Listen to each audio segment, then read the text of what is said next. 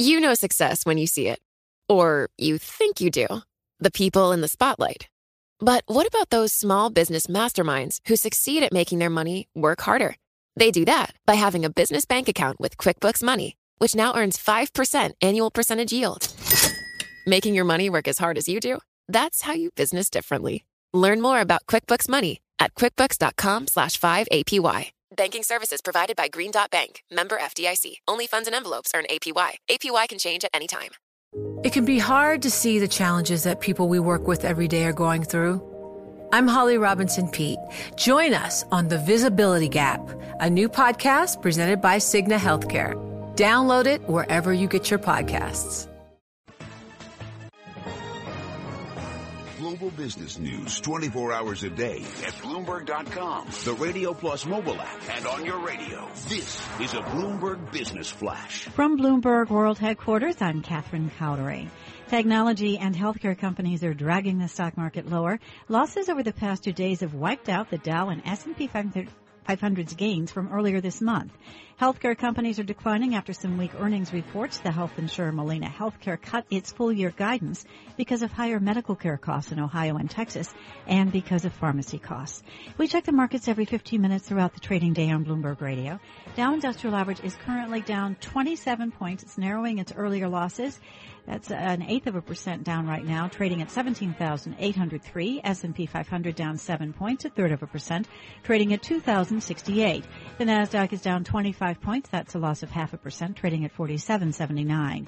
West Texas Intermediate crude holding steady at 46.03 a barrel. Spot gold is up $28 an ounce at 1294.40 and the 10-year treasury up 132nd, yield 1.82%. And that's a Bloomberg Business Flash. Thank you very much, Catherine Cowdery. It is time now for the ETF report. It is brought to you by Columbia University's Executive Technology Management Graduate Program, which prepares technology professionals to drive business performance. Information at sps.columbia.edu slash tech. Let's go to Catherine Cowdery. The Bank of Japan's decision to stand pat has reverberated in ETFs that focus on that country and its currency. The currency shares Japan's yen trust rallied 3.3%, while the WisdomTree Japan Hedged Equity Fund dropped 7.6%. What to do? Here's David Kotok, Chief Investment Officer of Cumberland Advisors. I think Japan itself is a huge bullish stock market story. Kotok says Cumberland Advisors uses ETFs to invest in Japan. We actually use five different ETFs to get to various uh, combinations of things in the Japanese market. Japan is our largest overweight in the international ETF strategy we apply. Kotok on why he's optimistic about Japan's outlook. I look at the Japanese market. I see an equity risk premium double that of the United States with a central bank that's stimulative and with an economy that is going to get an additional injection of defense spending. Kotok says defense spending in Japan could more than double. That's your Bloomberg ETF report. I'm Catherine Cowdery. This is Taking Stock with Kathleen Hays and Pimm Fox on Bloomberg Radio. Sell in May and go away. Well, so far this year, if you invested in the S&P 500, you've made about nine tenths of a percent. Compare that to the Dow Jones Industrial Average, a gain of about two percent. Here to tell us how to improve that performance is Sam Stovall. He is U.S. equity strategist for S&P Capital IQ, and he is also the author of the book, The Seven Rules of Wall Street. Sam Stovall, always a pleasure. Hey, Pimm, good to talk to you. Tell us about the S&P 500 and the sell in May, go away strategy. Well, obviously, I've heard about the uh, sell in May ever since I picked up my first copy of the Stock Traders Almanac, talking about how uh, November through April was the strongest six month period up almost 7%. It's going back to World War II, whereas May through October was the weakest six month period with an average increase of less than 1.5%. But my thought was, well, gee, 1.5% annualized is a lot better than you would get in cash. There must be a better way than actually selling in May and going away. And I actually found that you are better off rotating than you are retreating. Um, so I looked at five different strategies. Being in the market all year long, um, being in stocks from November through April, but then selling and going into cash, being in the uh, market November through April, but then being in the Barclays Ag May through October, the S&P Low Volatility Index. Just a second, when you talk about Barclays Ag, I just want to make sure that we're talking about the uh, Barclays Aggregate Bond Index, right? That is correct. Okay. Yes. So if an investor wanted to follow along with an ETF, it would be AGG that would replicate that. And then finally, you talked about the smart beta shift. I'll have to ask you about that. And then you said sector rotation. What, what did you discover uh, for strategy number one, the idea of staying the course? Staying the course was not as bad as you would think. The compound annual total return since uh, 1990 was 9.9%. Um, you ended up getting your standard deviation of 18.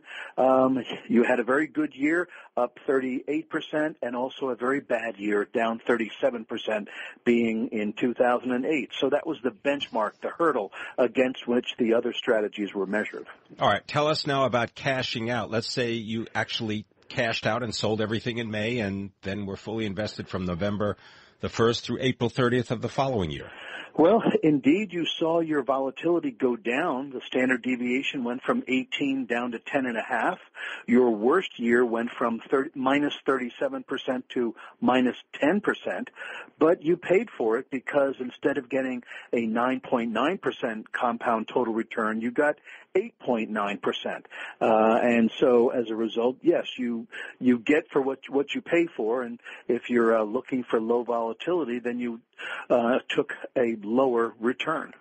So Sam, if you're planning to organize your Memorial Day holiday and before you do so, you say, you know what, I'm going to put my cash, I'm going to take it out of the stock market, I'm going to put it in the Barclays Aggregate Bond Index. How do you do then? Um, then actually the numbers start looking pretty good. The instead of 9.9 for the S&P all year long, you got 11.3 percent uh, by engaging in this semi-annual rotation. Um, you ended up seeing a, a fairly low volatility reading going from 18 down to 12. Uh, your worst year instead of being minus 37 for the S&P was minus 14, um, but you still only beat the market 44% of the time. So you still, in a sense, had a batting average that was less than 50-50. All right, so we move on from the bond index to what is called smart beta. What is smart beta? Well, smart beta is when um, you in, engage in different uh, screening techniques to try to come up with returns that exceed that for the S&P 500, while at the same time probably having lower volatility. SP LV is the S&P 500 low volatility index, which contains the 100 stocks with the lowest trailing 12 month volatility. And this grouping gets reviewed every quarter. So it, in a sense, is a defensive approach of owning equities. And by using that in place of bonds or cash in that May through October period, you ended up with a near 12% compound total return. You beat the market 56% of the time. You still had lower volatility, uh, and instead of getting a minus 37% in 2008, you got a minus 25%. So second best, but not the top of the heap. How about if you just let it rotate into such industry groups as consumer staples and healthcare? Well, interestingly enough, I guess when the going gets tough, the tough go eating, smoking, and drinking, and if they overdo it, they have to go to the doctor, works perfectly May through October because this rotationary strategy gained more than 13%. It beat the market 60% of the time with also a very low standard deviation. And amazingly, this 100% stock portfolio over the past 25 years, its worst year was 2008, down 21 1% versus 37 for the stock market as a whole. What's the most efficient way to employ that strategy? Uh, it would be using uh, the ETFs of XLP for consumer staples, XLV for healthcare, uh, and then using SPY for the S&P 500. What's also interesting is that this sell and may strategy, rotating to different sectors, is not only um, a good strategy for large cap stocks, but for the equal weight S&P 500, the small cap 600. Um, so you could look to those indices from Guggenheim as well as from PowerShares uh, to get the the ticker symbols, and the rotation effect has a similar three to 400 basis points of outperformance per year. We're speaking with Sam Stovall. He is U.S. equity strategist, S&P Global Market Intelligence, also the author of The Seven Rules of Wall Street. Sam Stovall, looking at the performance as we started this segment, looking at the S&P 500, a gain of nine tenths of a percent. If you've yet to hit your benchmark as an investment manager so far this year, what are the chances, do you believe, that you'll actually accomplish that by the end of 2016?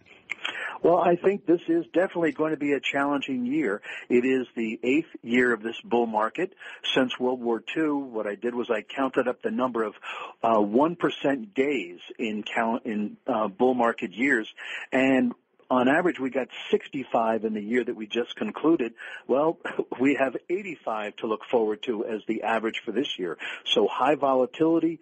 Uh, I think that we need to see an improvement in earnings expectations. We started the year thinking that uh, the S&P would post a seven and a half percent increase in operating earnings. Now that estimate is less than one half of one percent.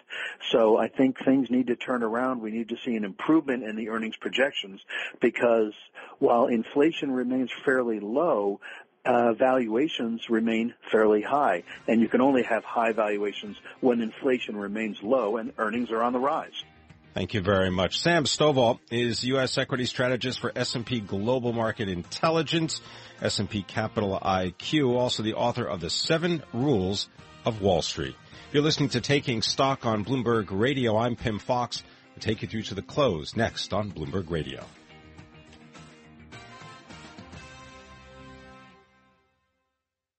You know, it can be hard to see the challenges that people we work with every day are going through. Invisible struggles like stress and burnout, caregiving for a loved one, or being misunderstood. But insight, awareness, and empathy will help us better see the issues they're dealing with. And that can make us and our companies healthier too.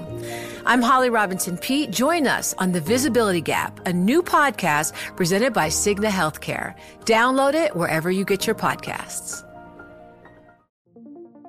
What could you do if your data was working for you and not against you? With Bloomberg delivering enterprise data directly to your systems, you get easy access to the details you want, optimized for higher level analysis, and financial data experts committed to helping you maximize your every move. Our data is made for more, so you can show the world what you're made of. Visit Bloomberg.com slash enterprise data to learn more.